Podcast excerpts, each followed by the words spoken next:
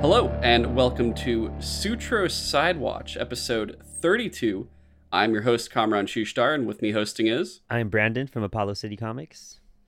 And we are joined by my Up To It, Down To It co-host, Ty Robertson. Hello. Hello, I'm Ty Robertson. I'm a VisFX artist from Atlanta, Georgia. And if you've listened to Up To It, Down To It before, you already know me. So what's up? That was like the cleanest like guest introduction I've ever heard. Too, by the way, that was a nice definitive. He's good to go and from Up To It, Down To It, especially compared to our other two co-hosts' interesting intros. Oh, every time they always have to say something funny. I say the same thing every time, and they're always trying to be goofy over here. Well, Miles always sounds like he's in a situation. He just sounds like there's some issue going on when he talks about it. But we are here for our April month. February is coming right after April, so this is we got, I think, April, then February, then May. We just shuffled the deck with our months this year. But April is our second Ralph Bakshi outing here. Fuck yeah. And if you guys listened to last year's, we covered the high adventure Fire and Ice, which has like Cave Batman, and so there's not really a plot, but you're just watching people kill people. It's great. Yes. And then you had American Pop, which was a whirlwind of just like sad stories of multi-generations of a family of Jewish people that immigrated, and it's beautiful music stuff. Like, man, American Pop is just that movie. It's so hard. Yeah, and this month we've got two specifically. Wizards, which I believe you said that was your first. Was that your first Bakshi movie? No. Wizards was something I had always wanted to see, and it was when I started watching it, I realized like Necron 99. I've always kind of seen him in like the corner of stuff, like, you know, little Easter egg in different shows or movies or like record shops and like a sticker. You know what I mean? Like I've always recognized Wizards, and I just looking up weird cult movies at one point in my life, Wizards came up. Kind of like Forbidden Planet, stuff like that. I was looking for those cool, just bizarre animated movies, and I watched this maybe 2 years ago, and dude, it's probably one of my favorite Bakshi movies, to be honest, out of everything we're covering. Like it beats out Fire and Ice and Lord of the Rings pretty hard. I think American Pop. I can see it beating out Lord of the Rings. I have to... Well, not Peter Jackson's Lord of the Rings, of course. I have very, we'll talk about Lord of the Rings next week, or we'll have the episode on Lord of the Rings next week. That's the other movie we're covering. Yeah. And it's funny because, normally we've talked about it before. We'll like hit a director's first film or something like that. And we went completely like, we're going kind of like newest to oldest. In the order, like Fire and Ice was, I think, his last film that out of the four that we're covering, and then it was American Pop was before that one, and then Lord of the Rings and Wizards. All like Wizards was the first of all of these, so we're finally like covering that one. It came out in 1977, and so far, American Pop's staying at the top in terms of just story, and Fire and Ice for just fun action, and Wizards. I wasn't exactly sure what to expect with this. Like I hear Wizards and I'm thinking, oh, fucking magic, and I look at the cover and there's like a red guy with a gun on a dang bird, chocobo, I don't know, and it is like a chocobo, and I'm like okay. And this movie, Fire and Ice, I understood. I'm like, Frank Frazetta inspired artwork, feels like Conan practically. It all adds up, you know what I mean? You see that Frazetta's involved. Cool. Yeah. All right. This one does not add up. American, the same way. American Pop, it's very clear. You understand everything going on. It actually takes you through it. Wizards. Just a fucking curveball, like the whole way through, dude. Didn't know what I was really watching, and then it ended, and I'm like, I still don't know what I was watching by the end of it. It's so multi. I don't even know how to the variety of things going on in it in terms of stylization and what it feels like the audience they're going for feels very... Yeah, that was the first note. I was like, is this a kid's movie or is this for adults? And it's PG, but it's like, well, old school. Yeah, PG, old school PG gets with the, old school PG includes fuck if you're Spaceballs. includes other like shit and apparently tits. In this one, it includes hookers in the first 10 minutes, like mutant hookers and little lizard men named. I forget what the little lizard guy's name. Oh yeah, the like comic relief lizard guy is there for just a few minutes. Yeah. Like, my gosh, yeah, and it's man, that intro to that whole movie. It's kind of interesting. I think the best way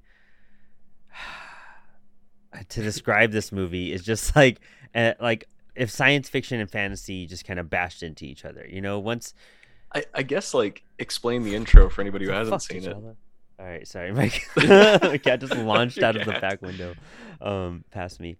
But man, that intro scene kind of just like an interesting, a lot of exposition. We kick off the movie with exposition, and it's going by. It's just showing artwork in the beginning, right? There's not even any animation. It's those stills, it's like stills. Kind of like legend foretold, and it's well, they literally open it with a live action picture of a book, and then the book opens, that's right. And that's supposed to explain why, you know, so many of these narrated sort of interstitial, you know, scenes are just, you know, I'm trying to remember what the exact. I did a little bit of this at SCAD, that art style, rotoscope, where it's on sort of, or not rotoscope. No, it's a.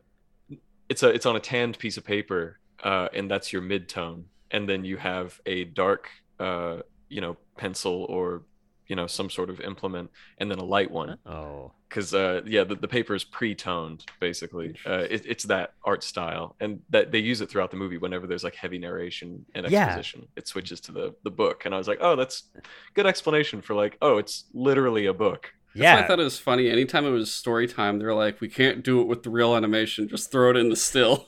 Yeah, this is going to cost too much in the budget. We can't knock this out in time. We can't do this, guys. I think it's a very nice blend of like different mediums, especially because Ralph is so known for that rotoscoping that he's just infamous for. I mean, at this point, like that's Ralph. I don't even know if he's the one who made that, but like rotoscoping, the way it works in these movies. I can see why we never see it anymore, but I'd love to see a modern movie rotoscoped at some point. But the shift between that narrative and those stills into like a little bit of animation, into some rotoscoping, into like old like war footage throughout the movie. Like it's such a cool and interesting transition, especially when you see the smokes and the skies and comparing the pages, like what you're saying. Honestly, did not pick that up till right now. I don't know why I never really considered that aspect, but like brilliant part on you that they're the pages that you're flipping through. You. Me and my roommate were watching it and we were just kind of admiring, I guess, the artwork so much because it's such a change in tone in the artwork too, from one aspect to another. But basically the world is on the trajectory it's on, and there's like a nuclear war and everything happens. Everything gets destroyed and thousands and thousands of years go by. And basically all the forgotten creatures that once ruled the world, that like the fairies and like elves and all that type of stuff, come back to the surface of the world. And part of the world is kind of half destroyed and all kind of nuked out. And the other half is like flourishing and coming back to life. Then there's the whole background between the two wizards. Like that's all explained with the background of the two wizards in like 5 minutes. It's a lot to take in with that exposition right away. Yeah, they very quickly go through like the life and death of their mother, who's like this sort of goddess being. They're like, and as soon as they introduce her, and then she grew very old and died, but not before giving birth to two magical wizards. It's funny, she just looks young the minute she gives birth. Evil. She's like, oh! Yeah. They find her after giving birth, and she's like shriveled. She's like, I gave all my life energy to these two wizards. And one's just like, yeah, and the other's like, bleh. And you're like, oh, what's his face from the Smurfs? Well, he's born deformed. Yeah. Like, his like skin is missing on his arms, like from birth. He just has like skeleton arms. So, it's freaky. It's like the Smurfs and He-Man like smashed together. One looks like the Smurf. One looks like that guy, that human guy that hunts the Smurfs. I don't remember what his name is. Yeah, exactly. Yeah. Gargamel. Yeah, exactly. Yeah. I was like, what the fuck? It's like Gargamel. Yeah, dude. I was not expecting like I said, I was not expecting this. Looking at the title and cover, I'm like, I don't get it. What's this going to be about? Even the font is very deceiving in that sense. It's a very sci-fi font, like super. Well, and then you mentioned Necron 99, aka Peace, who's the poster character for this movie, and for a lot of people, he's very iconic. But it's the equivalent of putting Boba Fett yes. on the cover of a Star Wars poster. That's who he is. He's a bounty hunter. Yeah. And he's not really like the main character. He is a party member. He is in a lot of the movie, but he's definitely not the main character. But there's so many Wizards pieces of paraphernalia that just have him on it because he's so cool looking. It's all off that visual. It really misleads. Like, yeah, it really makes you think you're getting into something different, like that it's a purely sci-fi story. Yeah, that's what I thought going into it, and I was way more hyped when I found out it was fantasy. That was my first curveball. I didn't think it was. Wizards is one aspect of fantasy, but with that font and that image, I mean, you just feel like it's like, okay, he has a gun, sci-fi, like, what the fuck? There is a lot of messages going out throughout this entire movie from the second it starts. That was another key aspect. From, like, the first exposition, it sets up, like, 3 themes for us, you know? Not only the, like, destruction of man and, like, where we're heading as, like, a planet and a society at that point, but it's also talking about just straight-up good and evil, putting them against each other. It's putting in like family relations, stuff like that. And it's kind of like right in the first 10 minutes, you're like, all right, so what are we going to see what this movie's really about? Like, what is going on here? It's very political. Yeah. Much more than I thought it was ever going. Yeah, you don't expect a fantasy movie about wizards and fairies and elves all of a sudden to be like, look, everybody, it's Adolf Hitler and the Nazi regime. And I'm like... huh? And all the elves are also like, what? Yeah. Like... they're not. Well, it's from the moment you see adult Black Wolf after that whole opening narration, he's literally sitting on a giant swastika. So you already know you're in for something. Yeah. You don't even know why. They don't explain it yet. You're just like, wait, one of the wizards has a giant room with a giant swastika and that's it? And he just broods in there all day? Like, that's... I was not expecting it, to say the least. Like, it reminded me going like, oh yeah, because you forget that the world was supposed to be regular Earth the minute you start seeing all the magic shit. Yeah. And all of a sudden they're like, hey, look, it's like Nazis. And you're like, oh, right, the before times and everything. And it's not really what you expect, especially like when they get into the variety of things, you know, like we were talking about, like there's the weird legend stills where it's like, you know, here's the story and we see everything's brown with the paper and everything else. But they have such a weird mix of just everything. You have some of the characters look very serious and they look like it's like, okay, this is like an adult film. I'm getting that American Pop, Fire and Ice feeling. And then literally 1 second later, I'm watching like a cartoon guy kind of going like this just when he's walking like Mickey Mouse in the 30s or something. And I'm like, is this the same thing? It's a clear split where we've got the two wizards. We've got Black Wolf, who's the evil one. And we've got Avatar, who's the good one. Black Wolf is clearly the more themed towards adult things. You get introduced to his realm and the mutated land where he lives, and it's literally blackjack and hookers, and then you get introduced to the wonderful quaint fairy world where Avatar rules, and it's you know, all peaceful and colorful, and women wearing transparent clothing and showing their nipples, and you know, paradise, peace and love, everywhere. That's also just a funny detail that they just chose to give the female lead like semi-transparent clothes, and have everything just keep it sticking out. It's fine. She's basically in lingerie the whole time. Exactly. They made her like the thickest like girl in the entire movie. Elinore, like... the fairy queen, or a fairy princess turned queen, and it's also funny looking at like how Avatar starts out looking like this cool hobbit type wizard guy, and all of a sudden you see him, his design changes and he looks like a gnome, and I'm like, yo, this dude's just like a gnome now. He's got no face and he just likes using his feet a lot. Yeah, he just like smokes with his feet. No, you're right, his design, now that I've seen some of the Hobbit, or not the Hobbit, well, Lord of the Rings, his design in the opening monologue where they show the little stills of him, you know, and Black Wolf growing up, it looks like a proto design for Frodo. Oh yeah, for the Lord of the Rings that came only a year later. But then, as soon as they give him a beard and make him an old man in the flash forward, just a few minutes later, he looks like a gnome. You don't even see his face under his hat and beard and giant nose. And it completely changes your perspective on him. He goes from being this like young heroic champion to being like a funny uncle who like likes to smoke cigars. Hey, whoa, wizard. You know, we gotta go stop my brother. And you're just like, what, did he just like come from New York at a certain point? Like, and apparently his voice actor is not Peter Falk, but he is doing a Peter Falk impression. Yeah, wasn't it Columbo. Bob Holtz? Yeah, Bob Holtz. Yeah. He's doing a Columbo type like. You know, my wife says. Yeah, exactly. Like, he's doing one of those types of... And as like a big Columbo fan, I just admired the hell out of that too. And when I caught that, I didn't really get into Columbo until this last year. So watching it this time, I was like, holy fuck. I had to double check. Well, a lot of people got into Columbo this last year because of Gianni Montriago. I was not... all of a sudden everyone's talking about Columbo 24/7. And I had like missed all of it. I was like, why is this guy all of a sudden very popular? But there was him, the fairy... Weehawk, which was a very angry elf who was fucking useless in every would just scene. Be like, I love that they'd show him and he'd be like, ah, and just start screaming and go to stab somebody. I made a note.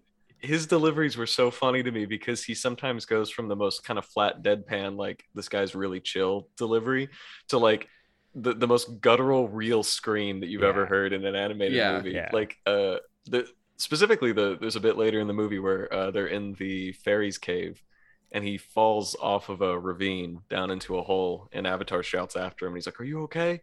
And he's like, I'm fine, go get the girl. Like very chill. Few scenes later, he's still down there and this giant like spider creature comes and startles him and he has the most real scream. Like, man, that's the scream of a guy who actually thought he was about to die, like captured on tape. It's so funny, the contrast between those two levels of delivery throughout the entire movie. He does it a bunch of times. That's very true. Yeah, for sure.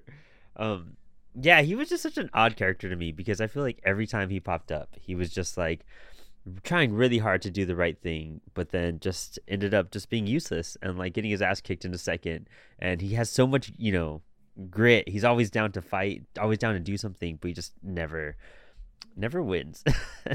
He constantly just fails. Like even the guy with him in the beginning is just like, what do we do? Just bang, dead immediately. I forget who that young guy was with him, but actually we should get into like the plot.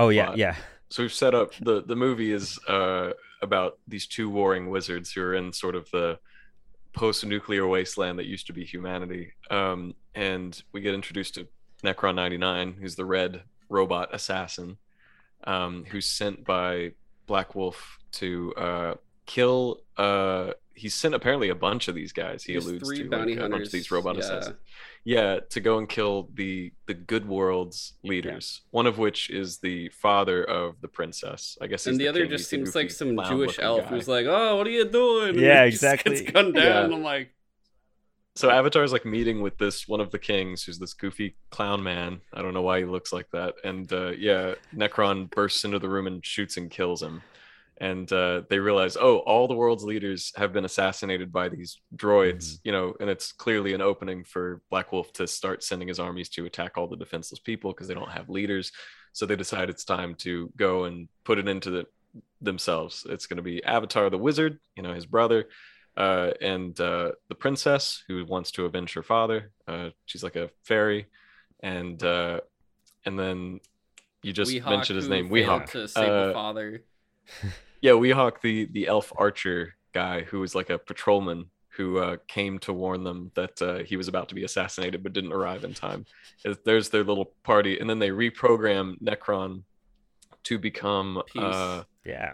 Peace, a peaceful robot, which is the most on the nose name ever. They literally just call him Peace. He literally is just like confused every day.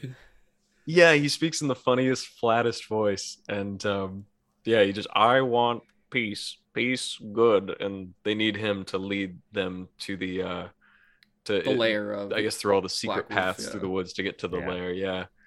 And that's the adventure. They're off to get rid of Black Wolf once and for all, which it's funnier when they don't say how. And then when you learn how at the end, it ends up being incredibly funny. Yeah, dude. Because I was like, they can't kill him, right? Because they keep saying the whole movie, Avatar's always about like, you know, peace and, you know, giving people second chances. He there's a lot of moments where they have, you know, negative interactions with others, and he like lets it fly. Like he kind of believes in, you know, resolving things through words. Mm-hmm. But even he has his limits, as we'll talk about in a bit. The very violent ending of this movie, which this whole movie's violent, but seeing him get violent is hilarious and weird. It's funny, like after the lead up movies, a lot of the actors have very like flat monotone voices. Like there's not a lot of emotion going through a lot of them. We've seen what, 4 of them now, and man, maybe all of them. There's always like 5 characters, like a bulk of them, that just have that blank voice, like that tone. Even Aragorn in Lord of the Rings, like. Dude, he's boring.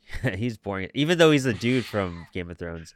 But like, and everything else that we've seen, there's always characters where you're just like, are you like a voice actor for reals? Like, did they just pull you off the street and told you to read these random lines? Like, they never just like pull it off too well. Speaking of that, though, do you know who is a voice actor for real and had his very first role in this movie as a voice actor? Was it Mark Hamill? Is Mark Hamill? Right, yeah. Who did he play again? It was He's the little fairy boy. Sean. I'm a special fairy. You may call me Sean. And he's like, I have tons of wine. Yeah. I'm dead. Yeah. Yeah. He's only there for like a minute, and apparently this was like just before. This is just before Star Wars. Yeah. He really didn't have anything big going for him, and he did this, and then got picked up for Star Wars. Mark Hamill, you got saved by Star Wars. Otherwise, it would have been you're dead. You're the dead fairy boy.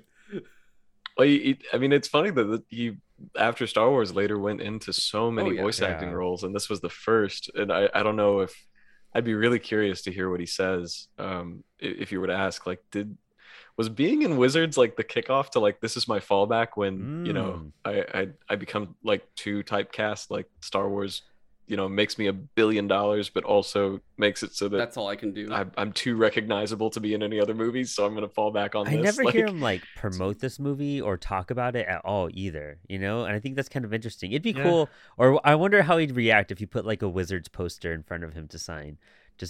Could you sign? But yeah, specifically this one little fairy in the corner. Could you sign? I wouldn't even get the Wizards poster. I'd have a picture of the dead corpse of Sean and be like, "Could you just sign this? Do you have the cell? Sign this, Sean?" Like, I bet you could find that animation cell. Bakshi sells a lot of his work, and you could find animation cells for Fire and Ice, Lord of the Rings, American Pop, Wizards, like. And I think that's too cool. One day I gotta like find the right one and splurge on a Bakshi. He's getting old. They're not gonna be around too much longer. But you gotta get them before you pass away and they become really expensive. Exactly. Like I'd love to get one. I mean, just having a Necron 99 one just for the iconic view of that. I'd get the Cave Batman one from Fire and Ice easily. Yeah. That's all I'd want. Yeah. But like, so it was interesting leading up to like Sean there because you know you have those elves in those trenches and they're like, oh, you know, whatever, all these guys are going to come and attack us. And they always do this. And every time we kick the shit out of them and they leave. And this time they're like, yeah, but it's different. We have a projector. And on this projector is Hitler. And he's like, and everyone's like, wow, shit. But yeah, the story that like Black Wolf has never succeeded because all the mutants are, even though they're big and scary, they're secretly cowards. Yeah. And that he's now empowered them by showing them old-timey propaganda footage from World War II for the Germans. Yeah, need like whatever motivation or inspiration or something, and that was like the missing part. That was the missing piece. It just who knew the answer was Nazis? It just always was Nazis. Well, the scene, I thought it was really funny. This could have been a reference in Smiling Friends, if either of you have seen Zach Heddell's Smiling Friends on Adult Swim. Because he does have a whole episode that's kind of parodying Bakshi. Oh, wow. But there's another episode before that in which, if you've never seen Smiling Friends, the plot is that it's a company that's intended to help people smile. They're like, you know, personal counselors, air quotes. A competing company moves into town called Frowning Friends that is just there to make people upset. And at the end of the episode, they get a giant projector and project on a huge screen on the front of their building old-timey war footage, and they're like, behold the horrors of reality, everybody frown, this is gonna make you so sad, and they like show it on the front of the building and everyone's like, no, don't look. And Charlie, the main character, is like, man, I've seen worse stuff on YouTube, what are you guys talking about? It's exactly like the scene in Wizards where they show them the propaganda for the first time. It's like, it's played up as like, this is horrific, but nowadays, like, most people have seen far worse. And it made me think of that. And I'm like, was that a reference in Smiling Friends to Bakshi? Because then, like, the next episode is a parody of Bakshi's Lord of the Rings. I got to check that out. So I was like, that's pretty funny. That is interesting. Cool. And it's like, you know, you see those elves in the trenches, and I'm cracking up because I've never seen trenches with just like archers and swordsmen. I'm like, oh, okay, I guess, you know, they don't have guns. It's fine.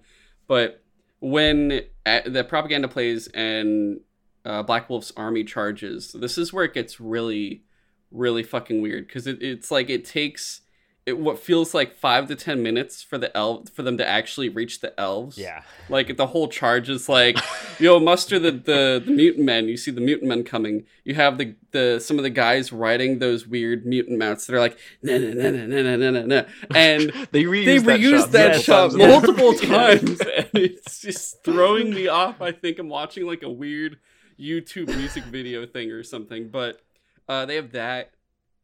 They have actual human soldier, stormtrooper type men that don't feel rotoscope. They feel more of just like they're shadows. Like they don't even fully render on the screen. And you're like, yeah, I should explain that. I'm gonna tidbits. So that's an optical effect. I don't know the exact process of how it was done in 1977. But it is using an optical printer where they generate an alpha matte, basically a silhouette from a piece of footage by like crushing the like luminance values. Wow. They're basically saying, you know, turn this into very high contrast footage, and then anything that is, you know, on one side of the contrast, make it transparent, and anything that's on the other side, you know, make it solid. And that gives them the ability to do what they do in a lot of these insert shots in the movie, where it kind of looks like oddly colorized, very harsh black and white footage of real people, where it's not really rotoscoped. It is clearly like real footage of a real person that has then gone back and like colorized by hand. So it's got like nice, bright, solid, like primary colors for like clothing, and, you know, their eyes glow if they're like, you know, a monster, or their face is like a weird color if they're, you know, not supposed to be human. And they do it in Lord of the Rings as well. Yeah. To much better effect, honestly. That you can tell this is the first experimental time doing this exact sort of optical printer effect. But yeah, the way you would do it nowadays, it is a lot simpler, but it's the same principle in like something like After Effects. You would just take a levels modifier and grab the white and black values and crush them down to like a very slim margin at the center. And then you would tell it, you know, make this the alpha channel of, you know, this image sequence or this video. And anything that's, you know, white, make it solid. Anything that's black on the alpha mat, like make it, you know, see-through. And then the resulting footage, you can play with color as much as you want. And so he's kind of doing a really old school analog version of that, which is impressive on the one hand. But on the other hand, you can clearly tell he's not really mastered it yet. The way that it looks in Lord of the Rings, from the bit that I've seen, especially the first big scene he uses it in Lord of the Rings, is the bar scene, the prancing pony, exactly, where a bunch of the patrons are real people that have been sort of like matted in, but with like just it's a lot more subtle there, where he's like gone through and not made it so high contrast. It's like a little more like grainy black and white footage that has been recolorized in sort of a, you know, artful way. And it kind of works because it's like, oh yeah, these are background characters. I can kind of believe this as being part of the background. Here it's like really, really, like Kamran said, like they're almost silhouetted. And it kind of works in some big shots, and then other shots it kind of just becomes so muddled that you're not really sure what you're looking at. But again, it makes sense that if this is the prototype, and, you know, the sort of mastered version of the effect is in Lord of the Rings, then he definitely figured it out eventually, and this is sort of his first pass. It's way sloppier for sure, and that's something that I kind of picked up on right away, because I guess we watched, you know, American Pop, which actually does some rotoscoping to a much finer level, even better than Lord of the Rings from what I remember, because you can definitely tell American Pop came out after these for sure. Yeah, because it didn't, you know, even with Lord of the Rings, the rotoscoping there, like you could still tell that they were people. Until later in the film, it actually progresses and gets better throughout the film, to be honest. That's funny to see. You already noticed that. But in American Pop, and I think even in Fire and Ice, there's scenes where like they almost like you can't tell if it's rotoscoped, if it's like animation or live action, because it's done so much better. But these ones right away, you're just like, damn, like you guys are temping up with some stuff, because there's like, you know, that the scenes where it's just a background and blackness, and you're kind of just making out the shapes, the silhouettes, with the probably the smoky background at that point too, and like a colorful. Yeah, he inserts stock. It's not even stock. I'm sure that he shot it himself, but these sort of like, again, they use it in Lord of the Rings as well. These sort of weird like color box, like it's clearly like footage of some sort of like retro reflective material with like lights flying across it and smoke, and it creates this really psychedelic effect, and it's very 70s.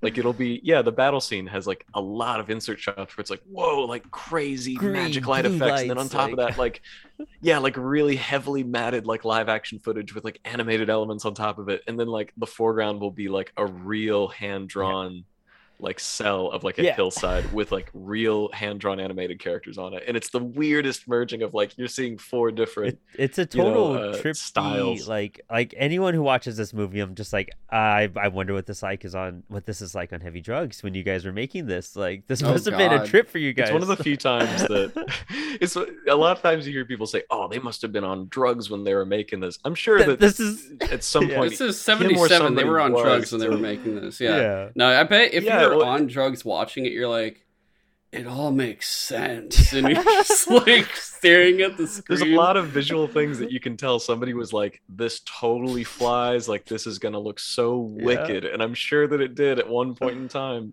to that person. And then I'm sure they show that to like test audiences or something, and then they're like, what? I think they showed it to the people that made it, and were like, wait, we made this? Yeah, don't you remember? Dude, no, so I was high the whole time. I don't remember this shit. Like, this is what we've been doing. Like, oh my god. Yeah, it was. None of these match. Oh, what was I going to go with that too? You know, my favorite part about the battle sequences in Wizards, especially, and I can't believe I haven't brought it up yet, but that soundtrack, dude. Man, some of the funkiest bass lines,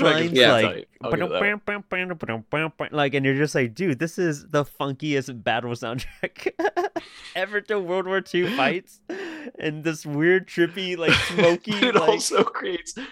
It's just like we were saying earlier, though, the tonally, it's so all over the place because, again, that battle scene happens right after they've been shown the like propaganda footage, which is pretty stark. Like they kind of show it, and it's just set to like an old German anthem, and they're all just kind of watching it, and you're like, this is a little weird and kind of scary and cold and flat. Like it's not really it feels like emotionless and kind of like in an intentional way. Like they're just these creatures seeing this like ancient footage and just absorbing it, and then immediately it goes into funk, and like, but also on top of the funk, horrific scenes of these little elf creatures just getting blown to bits by tank shells. Like, what? This is so wild. It's insane. And you see like both battles. Like the first battle, it's just a complete massacre. There's no fighting. It's just like, hey, look, they're all dead, and you're like, oh, it's pretty fucked.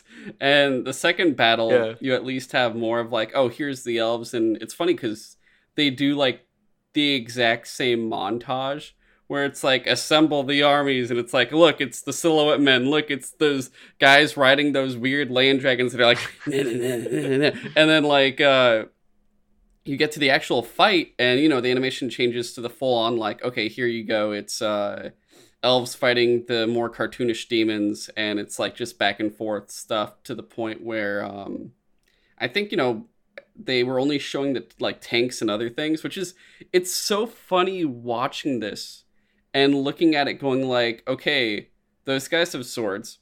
Those guys have like laser guns. Those guys have regular guns. Those guys have tanks. Those guys have arrows. Those guys have artillery. What the fuck is happening? Like how there's such a vast array, and you just, like I said, you like see like Black Wolf, and you feel so much like, okay, this is very adult. And then you see his hookers, and you're like, okay, where'd it go? Like, what just happened? And I think, too, because Bakshi actually voiced two characters in it. Did he? Yeah, it was three. There's, like, a guy named Fritz, a reference to Fritz the Cat. Yeah, Fritz and the guy that killed Fritz. Where it's like, Stormtrooper, Fritz! Oh my god, they killed Fritz! Oh, those gas mask guys. And he's like, what do you mean? I'm okay, man. He's like, oh, good. Accidentally shoots him, kills him, and he goes, they did it! They killed Fritz! And again, a very funny tonal switch, yeah, where like you see the creatures are really intended to be sort of mature and adult until you get these little interstitials with the more humanoid mutants, the guys in the gas masks. And every time, even though it switches which guys in gas masks you're seeing, it's always funny. Like it's always like a slapstick comedy bit. But then sometimes the topics that they are talking about, like that one's pretty funny where he accidentally shoots his friend with a laser gun. That's very slapstick.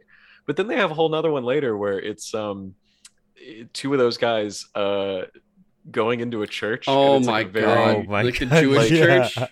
It's very like unsubtle criticism of like religion. I love that. But then also like they're Nazis and these guys are supposed to be Jewish. And it's like, and then they just kill them. And it's didn't like, make okay, any well, it's.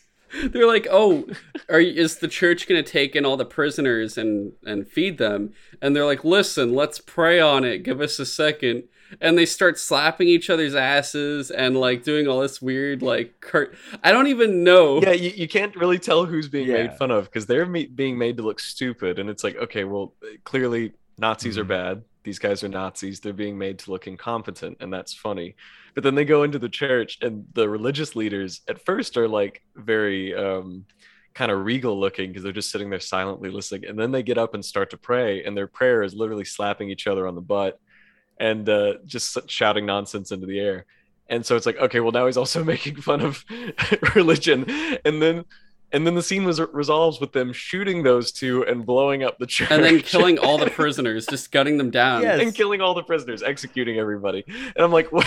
So everybody's terrible. It's so weird, though. It's like the steps it took to get there was, hey, do you want to take these people in and feed them? We'll give you our prisoners. And they go, let's just pray on it. And they just take so long that their attention span's like, I don't have time for this. Just fucking kill them and kill the prisoners. Where it's so funny that it's weird that all of that could have been avoided. And instead it's just like due to the slapstick routines these characters go through, it causes the deaths of many. And so so weird. If you voiced two of those gas mask guys, who's the third guy that you voiced? It was somebody else. I know he's uncredited for all this stuff too. Was it the lizard? I think it was a lizard thing. That would be funny. That would make sense. Oh, Lardbottom. Lardbottom. Oh, the Lard. I don't know who that is. Yeah. I was like, the Lardbottom. Yeah, no, I do not know the Lardbottom. I forget what the lizard had a funny name. It was just like a regular person name, but I don't remember what it was. It was just like Ricky or I don't know. It was just so random. Man, and this is one of those movies that like unless you're watching it and you look back and listen to everything, it's hard to find like deep information on it. The Bakshi stuff. Yeah, I'm actually hard to research. Searching Lardbottom, who is that character? And I see a bunch of sources that say, yeah, Lardbottom, the character from Wizards, and not a single image of him. Yeah. It's just it's literally everyone elbowing each other going, you know, Lardbottom. Lardbottom. I know it's a joke. He played a prank on us. Well, okay, so in relation to the thing about the battle footage, so I was curious. I looked up, did he shoot his own footage of extras or did he use footage provided to him in the public domain or provided by the studio? And he did use footage for the battle scenes that was either in the public domain or provided to him, you know, via like he purchased it or, you know, the producing studio owned it. The movies that were used for battle sequence rotoscoping and camera effects were Zulu, El Cid, Battle of the Bulge, Alexander Nevsky, and actual live action sequences where they just insert like real footage from Patton were also featured. Oh, interesting. Yeah, I mean, I could definitely see all the Battle of the Bulge stuff there because I've seen that and there's tons of tanks and not too much soldiers marching, but I could definitely see the tank footage coming from those. Oh, wow. That's cool. Yeah. And so that probably was a lot easier on him to, because I know that I did see one interview with him that was like, he was kind of just trying to like spread the budget as like evenly and thinly as possible. And to realize that he's like, oh, I've got all this stuff that's like public domain footage or like that I'm legally allowed to use. I'm just going to use that. I'm not going to get guys out into a big field and film them running around in armor if I can help it. And so that was the solution. I just love that like he just comes over to his production team and probably went, hey guys, check it. I want dumpster diving and these are all the things we could use. Are you excited? And they're like, yeah, let's do this. Well, how hard is it? The whole like optical How hard was all this stuff that Bakshi did? Like, it feels like an immense amount of work by doing all these different strategies versus sticking to one. It's I want to kind of hold off a little bit on talking about the intricacies of the process. Okay. I have a lot of notes on specifically on rotoscoping, but I think the optical printer stuff, I think, was something that he kind of came up with as like a alternative to like hard rotoscoping, like where you're sitting doing it by hand. I think he kind of came up with it as like a, this will get better looking later, but we can very quickly get some shots done now. I don't think it was awful, although I mean, you're exposing and re-exposing film, you know, through these giant analog optical printers, which I'm sure by today's standards would be hard to anybody. Back then, I don't really know what the standard of like difficulty would be for somebody who, you know, operates with, you know, cells and exposing them to film anyway. I'm sure for a lot of them, it was like not that much different. Although it's just like, it's kind of hard to imagine. We're so far removed from that time. It just seems like... I'm sure it was a lot quicker than animating those shots. Yeah, I mean, that's what he's always said is exactly what you're saying. It was just to get more shots in and get more of the film completed in an effective way in a shorter amount of time. But to me, I'm just like, that just seems so hard. Like, it just seems so much more difficult than just writing out or bringing on more people to it. But I mean... I would love to see him, like I said, a modern day rotoscoping, just to see what somebody can do with that, and kind of attribute to Bakshi in that sense. Yeah. If you want to see one good example, if you've ever watched Over the Garden Wall, there is a brief, I don't think it's fully rotoscoped, but it is meant to mimic it. The Highwayman's song from Over the Garden Wall. It's very short. It's like 30 seconds. It's a one-off gag. And it's done, I think it's done by Dave Baxter, who's a famous modern animator who does a lot of like really crazy hand-drawn or stuff by hand. But it's all on ones. It's meant to look like really freaky traced over footage of a real person doing like a song and dance routine while like sort of tipsy and drunk. With like a really wide fisheye lens, and it definitely achieved the effect of being weird and looking otherworldly and very strange and out of place. And the whole story of that episode is it's two characters who get lost in the woods, and they're, you know, in a like a little tavern, and this very strange man just starts doing this song and dance routine on the stage of the tavern, and they just were like, I guess the animators were like, we want this to look as strange as possible. Let's change the style and make it look like one of those old, like, this is rotoscoped from a real guy kind of things, but while still keeping his design cartoony. And on top of that, we'll just throw a crazy fisheye effect where like every time a part of his body gets closer to the camera, it gets much bigger, like 10 times bigger. And so that's the only example I can think of a modern take on the same idea, but never like a whole show or movie or anything like that. And I guess it was just like, it's so shocking to see this type of animation and style versus, you know, the Murakami I would say Murakami, and that's a writer, Home Slice that we just covered for February. Miyazaki. Yeah, there you go. It's a total different writer. But like just the animation styles, of course there's like a 10-year difference between those, but like, dude, it's kind of crazy, like just comparing the type of animated movies that one part of the world was producing versus the other at that time. Well, also at that time, I believe Rescuers came out from Disney, the two little mice movie, and apparently, like, I mean, this movie was budgeted, and so was Rescuers. Rescuers was low budget. It cost, like, if I'm looking at it correctly, it cost 7.5 times more than Wizards cost to make. Oh wow! So it just kind of puts things into perspective. And they said, like, Rescuers was low budget compared to what they usually spend on, like, I guess, a Disney animated film at that point. And I thought it was really interesting in the fact that also there's a lot of George Lucas inclusion in terms of, I guess, trying to keep things separate from Star Wars. One, it was pulled from theaters because of Star Wars. Oh wow! It was actually successful in the box office, but it was like Star Wars time, and like Fox had it pulled, and Bakshi apparently was okay with it because he wanted Lucas's film to succeed. But Star Wars also had a big hand in the title. Originally, it was called War Wizards. That's right. And George Lucas asked for the title to be changed. Yeah, and that's why it's just Wizards. I honestly don't think it would have made a difference, but yeah, honestly, you know, either way it works. I don't. Putting war in front would still have it not match anything else that I've seen in that movie or on the cover. I still would have been like, huh, when it actually unfolds. So it's it was just interesting, but yeah. So you said Rescuers was made for less. No, it was made more. Rescuers was a low-budget Disney film, but it cost 7.5 times more than Wizards did. Than Wizards, really? Yeah. Apparently, Wizards had $1 million budget. Interesting. It was $2 million. Oh, it was $2 million. Okay. I believe. Yeah. Let me look up my numbers. Again, I was like, I wasn't sure if it was. Yeah, it was $2 million roughly. I wasn't sure if I should get into numbers now or later.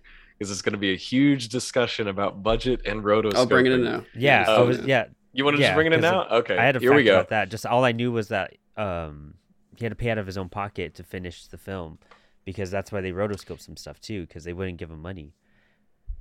Yeah. So I'm very curious how this is all going to add up and what y'all's opinions will be on this, because it definitely kind of, I don't know if this just simply speaks to the state of the public's interest in animation at the time or what, but I decided for a comparison. I know who invented the rotoscope. It was Max Fleischer. Oh, wow. And he invented it in 1915.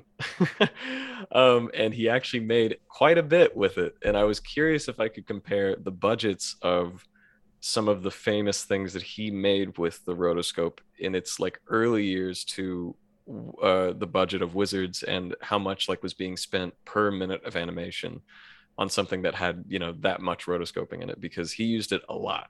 So little quick history lesson. Max Fleischer, who is very famous for being the creator of Popeye and Betty Boop. Okay. He invented the rotoscope in 1915. It was approved for its patent in 1917 and went into use in his studio, which was just called Fleischer Studios. And some of the earliest examples of him using it were for a series of shorts, old black and white shorts called Out of the Inkwell.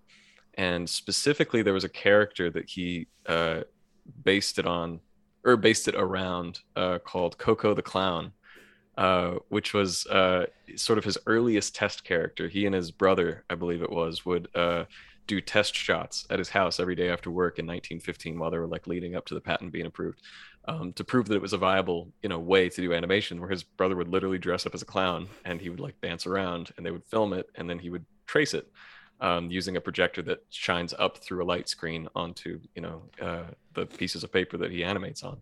And so he later, incorporated that character into his shorts series. And he was every time this character appears, he's going to be rotoed, because that's kind of the style. And it's fun to see a traditionally animated character next to a rotoed character that's clearly a guy, a real person that's just been traced. But he did a pretty good job of making sure that he loosely traces it. It doesn't really perfectly adhere to the exact proportions of the body. He mainly gets the hands very close, and the head placement very close, and the feet placement very close, but the rest of the body kind of has a little bit of looseness to freely move a bit more like an animated character, so it's not too uncanny valley. But later that character started making appearances in Betty Boop, and that character Coco, in one particular Betty Boop short, turns into a ghost. And if you've ever seen the Betty Boop clip, that's kind of famous now because I think it's been used in a few music videos, of the long-legged dancing ghost. If I showed you a screenshot of it, you might be like, yeah, I've seen that character before, the weird dancing ghost with long legs and big fat clown shoes. That's just Coco the Clown turned into a ghost. That was actually rotoscoped from a performance by jazz star Cab Calloway. Cool. The song that he sings is a Cab Calloway song.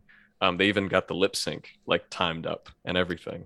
And So, and that really lends itself to the whole like strategy that he had, where he's like, the hands and feet and the head will all kind of like move with the character, but he's like, I'm going to get these crazy long limbs, especially these long legs, to sort of do their own thing.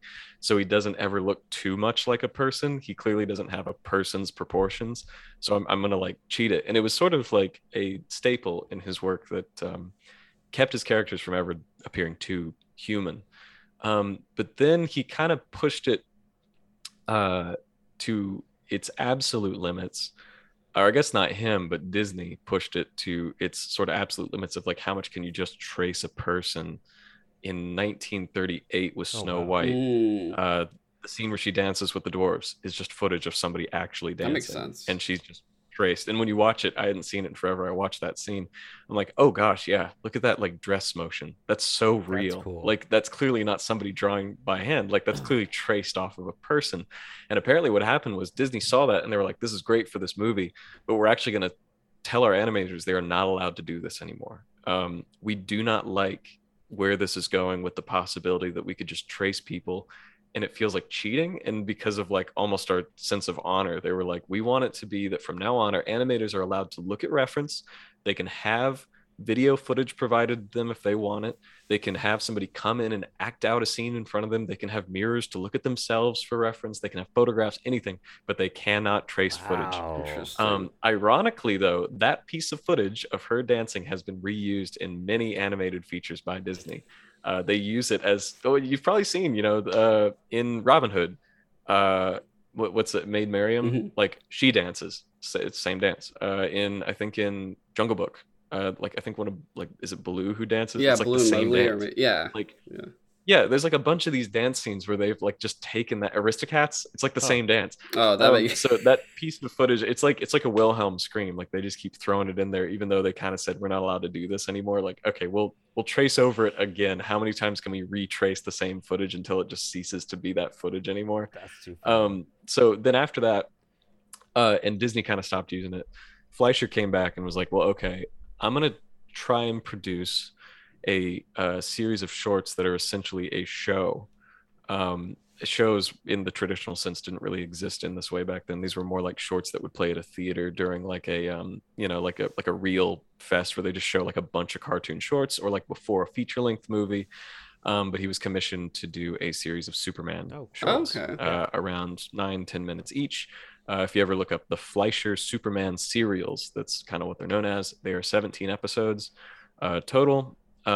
Very, very clean and very influential on the look of later, high budget animated features, because on that scale, not only were they, influential in just the style, but they were also in color, which was a big deal. And these were in the 40s, 1941. He was asked to produce these. And so the whole thing almost entirely has rotoscoped animation for all the characters. That totally makes sense. I never realized I was rotoscoped, but like I've seen those cartoons a few times because they're actually pretty cool for Superman cartoons. They have like a great texture and just the way. Yeah. Everything is like an oil paint quality to it. Like he's very precise about how he makes the characters look. They don't look flat at all. Everyone has like weirdly realistic shadows, and like it makes sense. He's looking at video of real people that were dressed up as those characters, really acting out the scenes. And so the whole thing, they average around 9 minutes a piece. There's some that are shorter, some that are longer, but it's like 8 to 10 minutes roughly, because a reel I think was like around 10 minutes of footage, I think, for something like that. Like they said, we want to keep it on one small reel. So 10 minutes is your limit. And so I don't think he had a direct hand in every single episode. I think he did like the first half, and then the last half he just sort of oversaw as a producer. But the technique had been kind of set, and they used it throughout the entire thing. So I did a little math, and I was like, okay, for accounting for inflation, what was the total budget of all 17 episodes? And I think, let me see, I wrote it all down. Oh, wow. I think it was, in today's money, $500,000 per episode. And they were like 10 minutes long or 17 minutes long? They're 10 minutes long and 17 episodes total. So doing the math, just skipping to the end of all of it, For every minute of animation in the Superman shorts, roughly $55,500 were being spent per minute of on-screen animation, which very high budget for the time, and that's in today's money. And they've held up incredibly well. There's really nothing that you would, I think if you showed that to the average person, they probably wouldn't even realize that this is rotoscoped, or, you know, some people would say it's cheating, but like it really looks clean, the technique that he's used. But then in 77, Wizards had a budget of around $2 million, which in today's money is $9.8 million. And the film is 140 minutes of animation. And so per minute of animation, it's about $70,500 per minute.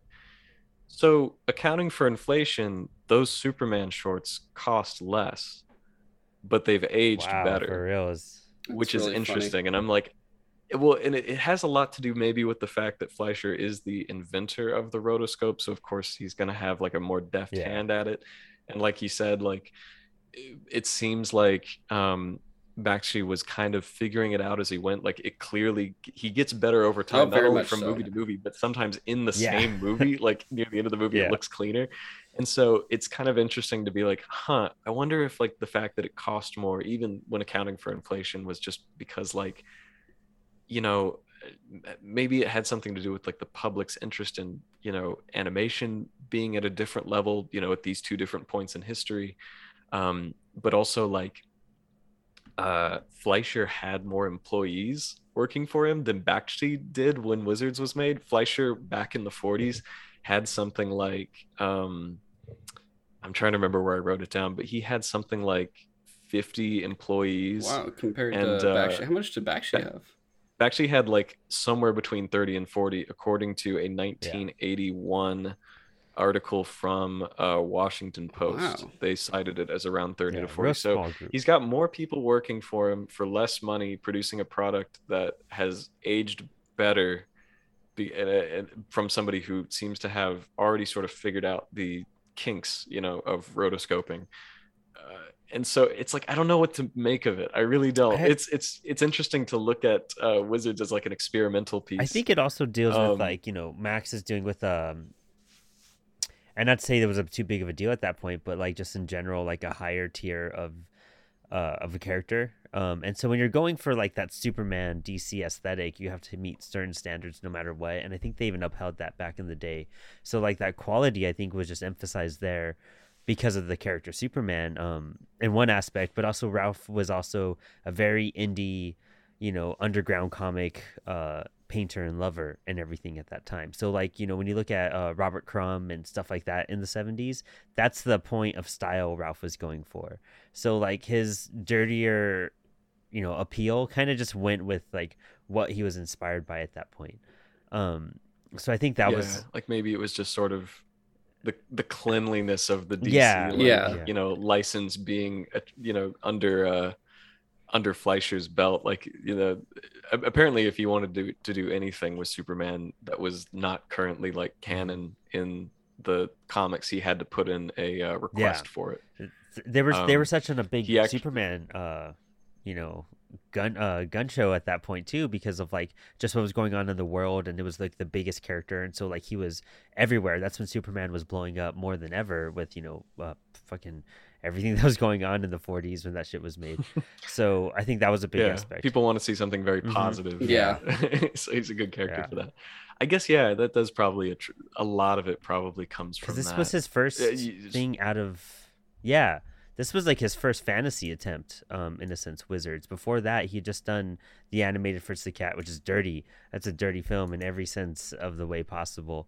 And then he had done, Coonskin and stuff like that. So, like, his style in general.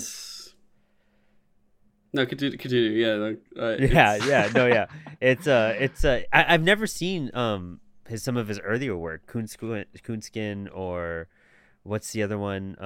There's like three or four others that are like before Wizards. Fritz and the I was Cat looking at is them. Fucking great though, if you guys ever watch it. So where did he get his budget for that? You said a lot of it's out of his own pocket. Did he get a like? I mean, it was his studio, right? And so where did the budget come from? Was there like a parent studio or like a producer that he got a lot of this from? Fox was funding it originally and distributing 20th Century Fox, I want to see there. Because then they also, because there was a meeting where with him and George Lucas when they were asking about more money, and Fox didn't want to give either one of them more money. Oh, interesting. Yeah. So before this, he had three other films. It started off 1972, Fritz the Cat, which I will say really fast. My mom actually went to see that when I think it originally came out. She thought it was supposed to be like Felix the Cat. Yeah, everyone makes that up. Everybody mixes that up. So her and her friend are going and they're like, oh boy, Felix the Cat. They're probably, I think, college or something. But they didn't last long in the theater. They left pretty fast and we're like, that wasn't Felix the Cat. That definitely was not, after everything they see, because it's like his first couple movies are X-rated. They're not even R-rated. They were X-rated for the time. Also, considering we're looking at Wizards, PG, and it's got, tits and everything else. Pretty wild. And, the other first ones. And it was like, that was 1972. 73 was Heavy Traffic. 74 is Coonskin. Heavy Traffic, that's what I was thinking. 3 years later came Wizards. So you can kind of tell also Wizards, I think they were definitely going up at a higher level there. Yeah. And there was like one movie between American Pop and Fire and Ice that was called like Hey Good Looking. And I looked at I haven't watched any of these. I'm going to be completely honest. I don't think I plan on watching any of these. I think this is the end of the Bakshi run. Oh, you're going to watch I don't want to do those. But I'm looking on Amazon Prime. It's free right now. Go watch it on Amazon Prime. Oh, God, yeah. It's, I just got to pay me, though. You look at the animation for all these other films that he did earlier, and they are so just strange looking. Like, it's very, like, cartoony, as in, like, not like, oh, it's an animated character. I mean, like, they look like a weird, like, cartoonish thing via their, like, the design of their faces, their mouths, everything just looks so weird. And I could see why, like, he did these movies and then he went into Wizards. So the stuff that's, like, not all the, like, live action type thing, a lot of them you feel that coming into it, mainly with all the demons, especially, or like the mutants or whatever. Mm-hmm. And I'm like, oh, I see what he was going with there, and like kind of like his evolution, leaving that area and kind of evolving into. He needs to kind of get something that's going to be a little bit more recognizable by general audiences, because he's got a big studio over him now and stuff. And it's weird looking at all of them, because they all don't even look like the same type of animation style looking through his earlier films. And it's like, it's kind of like he's finding what it's supposed to look like. But even then, as it progresses, like you get to Fire and Ice, you get to American Pop, they all feel completely different than each other. Like, I don't think one movie looks the same. They all just look completely different in style. And it's so strange to see someone do that. 'Cause usually, you look at a lot of animated things in this world and they almost feel like there's like a trademark of, that's that creator that worked on it. Like the Miyazaki movies all feel very similar in the way the characters look and feel. You could say the same thing in terms of like animation teams, like the animation team that works on Bob's Burgers and those other shows that look like Bob's Burgers. Same thing with Rick and Morty and Adventure Time and stuff. They all have like these distinct styles that are then produced into other types of shows, and I keep thinking it's like the same type of show, but I'm like, oh no, it's a different show, it's just the same animation team. Whereas this this is like the funny thing is the character designs, I guess, from one Bakshi film to another are not necessarily uniform, but what is uniform is his love of weird experimental like backgrounds and stuff. Like, well, I guess that's something we should definitely talk about in this movie. A lot of the backdrops are in not only do you have all these weird stylistic changes between like animation styles and whatnot, rotoscoping versus traditional versus these like composited pieces of footage and whatnot, you also get a heavy amount of variety in the look and feel of the backdrop paintings that the animations live on top of, because it's like whenever I was gonna say they're actually the best looking thing in the whole movie. Whenever you get those exterior shots of I can't remember the actual name of the castle, but Black Wolf's castle, it's always in this like heavily sketchy like pen style where it looks like somebody's taken like a very fine tipped like ballpoint pen and done like really, really intricate like etchy line work and then like painted over it with like watercolors or something, which is in like really sharp contrast to the very soft look of like the magical world. And it feels really interesting to have the like, well, because they begin starting to show as Black Wolf's castle gets built up, it becomes more and more industrial until it literally just looks like industrialized journey. Producing tanks. That's what it's supposed to be. Yeah. He literally starts just producing factory tanks. Yeah. Welcome to this wizard's castle. You have tanks. I'm like, what the fuck? The textures on like the floor on his castle and stuff like that, they get trippier and trippier too. Like they're kind of flat in the beginning, and then you start seeing the lines, like the way they etched them out, especially in the final scene where Avatar confronts him. Like that entire backdrop is super trippy. Yeah, it looks like an MC Escher, inverted stare, like it has that where it's like I can't tell where this perspective even is anymore. Like there's no vanishing points at that point. Like they're both sort of standing on what looks like just two pieces of sort of floating geometry with very weird interconnecting webs of like lattice work and stuff, like connecting them. And there's perspective like twists and turns as it goes out to the corners of the page. Very wild choice, but very cool. That's one of the style choices that I was like, that's actually awesome. Like that's not even experimental in like a funny way. That's really cool. Yeah, exactly. Yeah, that's like Bakshi's signature thing, is that like, you're right, I don't think I'd recognize it by the artwork, but the minute you put that film on, I'd know it's a Bakshi film. Like the moment it, like, just from how the backdrops, every single one of his movies has like backdrops, some sort of exposition, the rotoscoping, and that bizarre it's fucking strange like there's none of story wise, like it's not a conventional story structure either, if you would say, like really like getting into the armature, right? Oh, not even that in general. Like, this one's just a mess in that sense, you know. That's what I'm like, is there, you know, armature? Ty, typically we always talk about, I mean, I think the armature's so like, what? I can't even fucking think about it. So what an armature basically is, Ty, like we've kind of discussed, we tried discussing it on the show for every episode this year, is, you know, an armature is when they make a mask, like in a horror movie, they have like the frame, and that's called the armature. So when pieces fall apart, they still have the base to come back to. So when the story starts to stray, they come back to this thing, you know? So like, what's the framework of the story? Yeah, exactly. And this one, I mean... it's Miyazaki was 20 times easier, I'll tell you right now. It really was. This one is very much like just technology versus nature in a sense, and how they collide and butt heads, and how difficult it is to keep that balance between the two, and what can happen when there's an imbalance in a sense. That's, well, you know what's funny? That's what I got out of it at that point. Well, you mentioned Miyazaki and like comparing it, I mean, kind of similar themes in a way.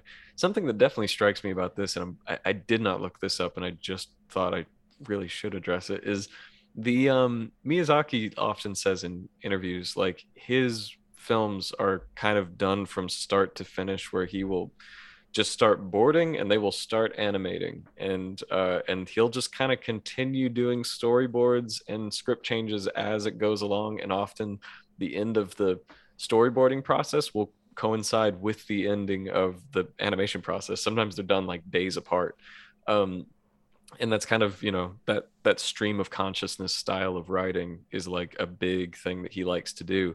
This also definitely feels like it was done in a stream of consciousness sort of way, where like the script was being formed as the movie was being made, because there's stuff in here that feels like it's going to build to something, and then like it doesn't, and it feels like that was like a very, like a good example is at the start of the movie, when we meet, I'm trying to remember her name, the fairy princess, she was Elinore, right?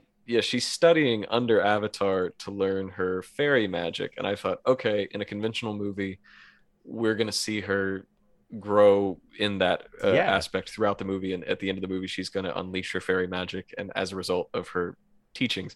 Well, no, in this movie she kind of just busts out the full-fledged fairy magic halfway through the movie for no real explicable reason other than it's kind of funny, and then they don't really address it again. Not to the very, very end. It feels like I'm gonna have a teacher with me because they're dating now, and Yeah, it feels like a stream of consciousness decision where somebody was like in the middle of creating the scene where she gets captured and thought, wouldn't it be funny if she like unleashed some fairy magic and it like created a monster, and that was like a little slapstick moment while Avatar's trying to negotiate, the monster's trying to like eat her, and it doesn't really, there's no moral lesson in that scene, it's just to be funny. Yep.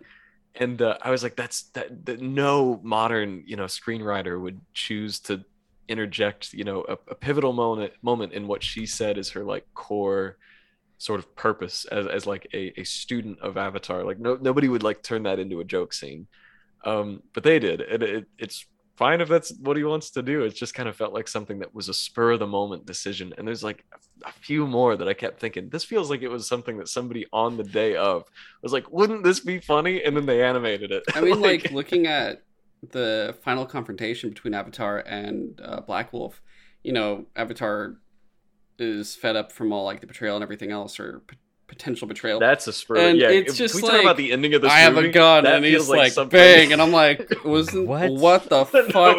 And it's like, oh, we figured out how to stop Black Wolf. It was just we needed a gun. So okay, well, the whole lead up is what makes it so funny. Is because so what the group of adventurers, you know, they go through some twists and turns, they get lost in the woods, they get lost in the Arctic, they finally reunite, and everybody comes together and meets with a an elf army that's just outside Black Wolf's castle, and they're all like, Avatar's here, he's gonna save us, he's gonna bless our army to have a, you know, a full-fledged victory. And then he kind of shoots them all down. He's like, no. He's like, y'all are using violence to solve this problem. Like, no, that's wrong. And he keeps up that sort of mentality until Elinore seemingly double crosses them. And which was so random. So random. You don't. So random. It was so random. My mind. Yeah, she suddenly. What doesn't she kill? She Peace? Kills Peace, and he deflates. Yeah, he deflates like a fucking balloon. It's like, oh no, someone get like a pump to blow him back up or something, I guess. I don't know. Yeah. And for being a robot, like a droid, like you're just like, how does is he okay? All right, yeah. He made of? Yeah, you never see his insides. Yeah, she kills Peace, hops into an enemy tank, and is whisked away to the castle, and that, you know, causes Avatar to become incredibly depressed. And Weehawk tries to cheer him up, and he's like, "We have to finish the mission." So he begrudgingly, you know, goes to the castle, and he kind of becomes a little drunk for a little bit. He's like at the castle, and he doesn't even want to do anything. He's just like using his magic to kind of mess with the Nazi, the local demon generals. Yeah, the like demon Nazi generals, and they think it's funny until they realize that he's Avatar, the Great Wizard, and then they try to capture him, and Weehawk has to fight them. And finally, you know, Weehawk gets him all the way up to his brother's, you know, tower. And Weehawk runs off to go and try and find Elinore, who we later learn was just brainwashed, and that's why she another random thing with Elinore. You're just like, oh, brainwashed. That's why she did it. Yeah. That was the explanation. Oh. Just like, when did that happen? I don't know. He could do that, right? We haven't defined it. She just says, like, yeah. And he's just standing there, and they have a little monologue together where they're just like, you know, it's like, it's been years, brother. Like, I have not seen you. This is the final showdown. Then what does he say? He says, I'm going to use something on you that Ba taught me when you weren't around. And he starts like reaching into his robe, and they're still like monologuing at each other. And then Avatar says, and by the way, he says, like, I'm happy you changed your last name, you son of a bitch. And then he pulls out a not just any pistol, a Luger. And he shoots his brother through the heart and kills him. And that's the end of the movie. It's like violence. That's and then they come and do like, the whole thing is like, we have to stop Avatar. And they get there, and it's like, oh, he's already dead. And it's like, Eleanor's fine. She was just brainwashed. Oh, joy. And they just leave. And I'm like, to me, I'm just like, what's the purpose of that move? Unless you're trying to emphasize like only evil can kill evil, or like, you know, their medicine type I think of, they were, you know what I mean? Like some sort of, I was just like, or it was just like Deus Ex Machina, where you're just like, that was way too convenient, guys. Like, it feels like they were trying to say, like, you know what? Sometimes you can't talk it out. Sometimes some guys just need to be put down. Yeah. Like, that really feels like it's the moral of the. You just gotta kill a Nazi when you see him. That's it. Sometimes, yeah. It literally feels like some like. you know what? You can't reason with Nazis. Like that's that's true, yeah. So he shoots him. For a movie called Wizards, I expected a magical, like, all-out battle at the end. Nope, just one wizard pulling out a gun and shooting the other in the heart, and that's the finale. And it's that quick. I'm gonna go bang this brainwashed girl now and start our own kingdom. Yeah, you could be king. Yeah, and they all run. It's so fucking random. I'm like, and you know, it makes me so curious on like what Wizards 2 was gonna be, because there was supposed to be a sequel. Oh yeah, and Ralph, like even in 2015, he was talking about it. Agenda.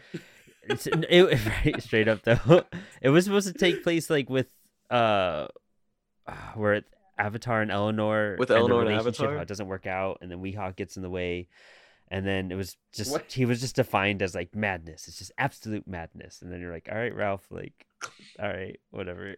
Ralph, can you do anything else? Like, it's funny. There was apparently, you look at it, I bet the end would have been like, you know, it's better dead than red. Yeah, yeah, yeah. That would have been the ending of that one. I think it's just it's a funny ending. It's really. It really catches you off guard. I really feel like I just wanted it to. I wanted the movie to spell it out for me. What was that about? Because again, you can kind of imply that, it's the result of him being demoralized by thinking that one of his friends betrayed him. That he's no longer going with the tactic that he said this whole movie, where he's like, violence isn't the answer. He suddenly switches tone the instant that Elinore seems to betray him. So I guess that the movie's implying that was just, and you know that he's in love with her. So bitch. I guess that I guess that he's just like he's so heartbroken that he's given up all of his morals and he decided, I just gotta take this guy out. It's the only joy I have left, to shoot my brother through the heart. Yeah. Like so. I guess. Right? Things happen, right? It's one of those things. That's why I'm like, Bakshi movies kind of leave you questioning a lot within the story. This one more than others, though, I would say. Now, like I said, there's like 1,000 little loose threads of like, man, we have like 20 messages. You kind of get to pick and pull which one you related to the most, and that's what the movie was about for you. Yeah. And it's kind of crazy because like Bakshi has been coming up a lot more in media and just stuff like this in general. I don't know why there's a resurgence in interest in him. There is, isn't there? And it's just, maybe it's just like he had the way he did stuff, running his studio and bringing people on, and he has a great history of interacting with great creators like Mark Hamill. He even almost had Jack Kirby work for him at one point, which would have been crazy. That would be really crazy. Holy shit. But he even went on to do, like, my favorite thing he did post this as we wrap up this conversation, was that he worked on Mighty Mouse, and when they canceled Mighty Mouse and he got fired because they thought that Mighty Mouse was doing coke on episode, when in fact he was crushing a flower and snorting it because it like reminded him of the love he had from the girl. It was a whole thing. Dude, Mighty Mouse doing coke. And even Ralph was just like, I despise drugs, and we're like, I don't get that message in anything you've ever done, Ralph. Ever. Don't get that message. That was he realized, oh gosh, I have another studio breathing down my neck. I better say something believable. Exactly. He says the least believable thing you've ever heard. Well, he's getting high on life. And when that studio closed and Mighty Mouse got shut down, some of those people went on to go create a new show that we all love and hold dearly to our hearts, which is Batman the Animated Series. Bruce Timm was working on that with them. Yeah. Oh, that makes so much more sense now. Of course, Bruce Timm. Oh, wow. Wait, so that means it comes full circle, because Bruce Timm is quoted as saying that one of his major inspirations was the Max Fleischer Superman serials because of the oil painting look, which and that sort of, very expressive but like still sort of, human proportion rotoscope style. Like that's very apparent in Batman the Animated Series. Yeah, Batman intro, like the intro, makes a lot of sense now. That definitely matches up. Right? Holy shit! Interesting stuff. Cool things. I'm glad it took a strange fucking movie that just had me more confused than anything to bring me to, hey, look, it's Batman the Animated Series. Yeah. I'm like, oh boy. So do you think that the reason that there's been this resurgence in Ralph Bakshi, like, movies, it's funny that you would even say you've noticed it, because I've noticed it. My coworkers at work, like last year, I think brought up Ralph Bakshi like randomly, and that's how I kind of first had Wizards drawn to my attention. Do you think it's because like nowadays when you see any movie, it's almost always sort of like corporatized, and like, you know, Ralph Bakshi was like, it's weird to us to see somebody like so like wholeheartedly have control over his odd little creation, you know, and you just don't see that anymore with like movies with a budget. I'm seeing that more with like so movies, bizarre. With comics, I'm seeing such a draw to that indie, independent, DIY, like punk rock mindset versus the corporate, like, and I mean, that just could be where like our entire, you know, system is going at this point. When you look at, when you pull back the scope even more, where we're all like anti-corporation and stuff like that, where we're going just getting Marvel shoved down your throat by Disney at this point. Yeah, you know, and Star Wars and everything. And I'm interacting with people more and more, and they're just so drawn to indie books and indie creators. And we've done a big focus of that on our show. And it's just kind of, I think they're going to the roots of some of this too, you know, and they're looking at like, well, where did some of this start, and what kind of influenced these people and things like that, and kind of actually doing research and history on some of this stuff. And they're finding out stuff like Bakshi is amazing. Like I love stuff from the 70s, and that's just because I realized stuff from the 70s is fucking out of this world for what they were doing. And like, I mean, like I'm like a big Columbo and MASH fan and whatnot, because I think it's brilliant storylines and writing and stuff, but it's like quality goes a long way in the sense of like, also not everything was so dark. Like it was very kind of bright and hopeful in a sense, and like exciting, and you got to see contrast between good and evil in that sense. And now everything is very, I mean, Euphoria is like the main show, you know. But I think it's just that drawn to indie creations, and maybe just possibly like digging into like, well, all the stuff that's out right now kind of sucks, what can I find? And we're going back to our roots a bit more. Yeah, I'm sure some of it as well is like we were saying earlier, Necron is like such an iconic, like recognizable symbol, like beyond this movie. You just see him on like merchandise, and it's like, what is this guy? Like I've known people who have had like stickers of him, and I didn't know what it was from. And I'm sure people have even seen that and been like, wait, this guy's not just like some weird mascot for like a company, this is from like a movie. And then they'll just like find this movie. Yeah, that's kind of what we were talking about with My Neighbor Totoro, where, you know, Totoro's like the logo. Oh yeah, Totoro's like a very marketable thing beyond just, but it's such a small part in the movie in that sense too, you know. Just, I mean, it's weird how Necron 99 is like not even the first character you see. He's kind of introduced like 20 minutes into the film, and kind of dies 20 minutes before the film even ends. Like he's in like just, a small section. He deflates, and I'm like, is that is come back? No. Yeah, exactly. Okay. Like in all any sense whatsoever, even in a sequel, it wasn't even mentioned. But I mean, I really hope that Bakshi does somehow come out with the Wizards too. The script's done, everything's finished for it. I mean, but he's retired. He's like, really? You know, kind of out of the industry in the sense. But who knows what he might spit out at some point before he passes. He's in Santa Fe, New Mexico too, so that not too far from my old stomping grounds. Oh, yeah. Cool. I know that there's some comics that are in the Wizards universe. Oh, really? They're not like, I was looking. I did see like, I think on it's on the wiki, I saw that there was like, it's not officially any connection to like his sequel plans, but I think they are officially approved, and it is just like a short series of like episodic comics that do take place within the Wizards universe. Hunt those down now. I mean, make sure I'm not just saying nonsense. But also, one of his other properties, or I guess like him and Franzetta's property, Fire and Ice. There is a, I guess, movie somewhere in development by Robert Rodriguez. Yeah, as well. And that's just a movie limbo too. Yeah, there's among as many other movie limbos. You know, stuff like, I'm not surprised, because when you look at what's happening with some of the stuff that's really popular right now, was it Love, Sex, and Robots? That's a Netflix show, right? Yeah, the anthology. Yeah, the anthology, and that came out because they were trying to do another heavy metal movie, and I mean, heavy metal is like one of my top favorite movies ever, and that anthology movie has inspired so much that when they try to reboot it, I think there was something with the rights they couldn't exactly get from them. So they just created Love, Sex, and Robots. They just changed the title literally, but it was still that same concept of the heavy metal anthology movie.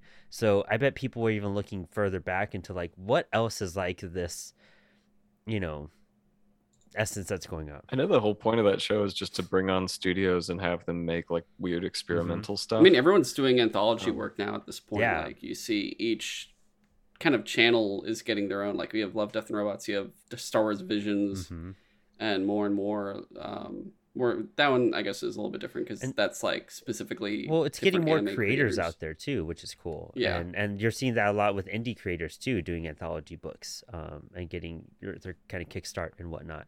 So it's kind of probably the direction we're going to see things go for a while. I mean, it's always been a thing. I mean, Heavy Metal Magazine's been around since the 70s, and that was a huge influence on stuff like that. But this all dates back to pulp stuff, where they would have anthologies of stories and everything. Yeah. I think that's everything. Yeah, right? that was a good chunk of it.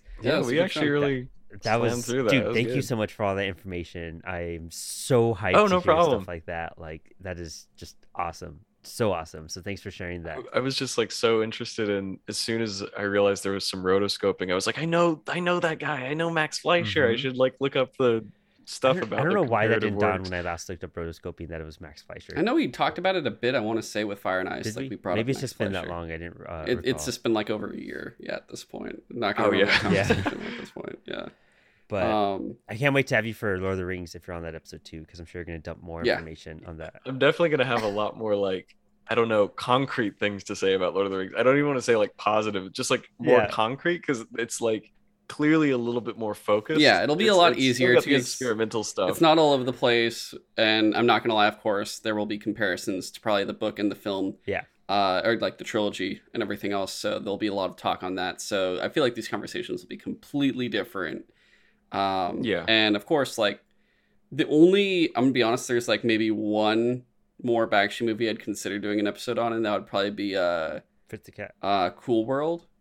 That movie sucks, dude. No, I tried to watch Cool World. No, it's like a weird the hybrid month of like I do that with a pairing of Who Framed Roger Rabbit because they were pretty much like hand in hand. Oh, it was pitched as a like a Roger Rabbit, Rabbit like. Yeah, so that's why I only see those two together if we ever did that. Not even more for Bakshi, but because of the type of thing we covered.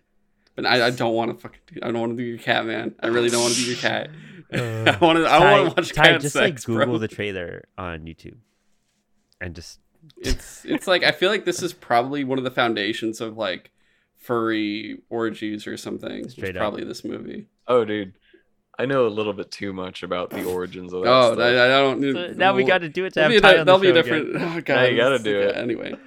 Dude, I mean, I'll go ahead and say. Long story short, there's a mini documentary in a series of mini documentaries called "Down the Rabbit Hole" about weird questions you maybe don't want the answer to, like that. And there is a whole episode on like 45 minutes on the origin of furries, and it is exactly that, where it's animators who work for big studios that are have a little bit too much time in their hands, or are a little bit sexually frustrated, and started using their characters as, you know, essentially ammunition. Like they're putting them into these like sex comics and sex like videos that they make themselves because they're professionals and they can. Who'd you make this for? I made it for me. Yeah, and they started clubs where there'd be like these illustrator and animator clubs where they would fetishize their characters, and that's how it started. Hey, you want to go put on these fluffy outfits and fuck? Oh, you know I do. Yeah, it's like then, oh no. And then people started making outfits, and that was it. That's history. Damn, a lot of information today. So there you go. If you want to have me on for that episode, I really don't want to do that cat movie. We're doing it out. Anyway, right. Yeah, we'll be here next week with Lord of the Rings. Ty, where can people find you? People can find me on Twitter at It's Titanic, ITSTYTANIC, or on Instagram at Ty Robertson VFX. And I sometimes post art and I don't know, maybe talk about movies or post some stuff from work. Find me there. All right. And Brandon, where can people find you and not Felix the Cat? Check out Apollo City Comics on all podcast platforms and on YouTube. Us Like Sutro have video now, which is crazy, and we have a bunch of crazy weird content that's going to be coming out. We've had some delays on stuff, but it's all lined up, so check us out. Awesome. And of course, you know, you're already on here on the Sutro Side Talk channel. Please subscribe on whatever platform you're listening on, and if it's Apple Podcasts, give us that 5-star review, and Spotify, rate us, please. Otherwise, yeah, we will catch you guys next week with Lord of the Rings. Until then, so long. Thanks for hanging.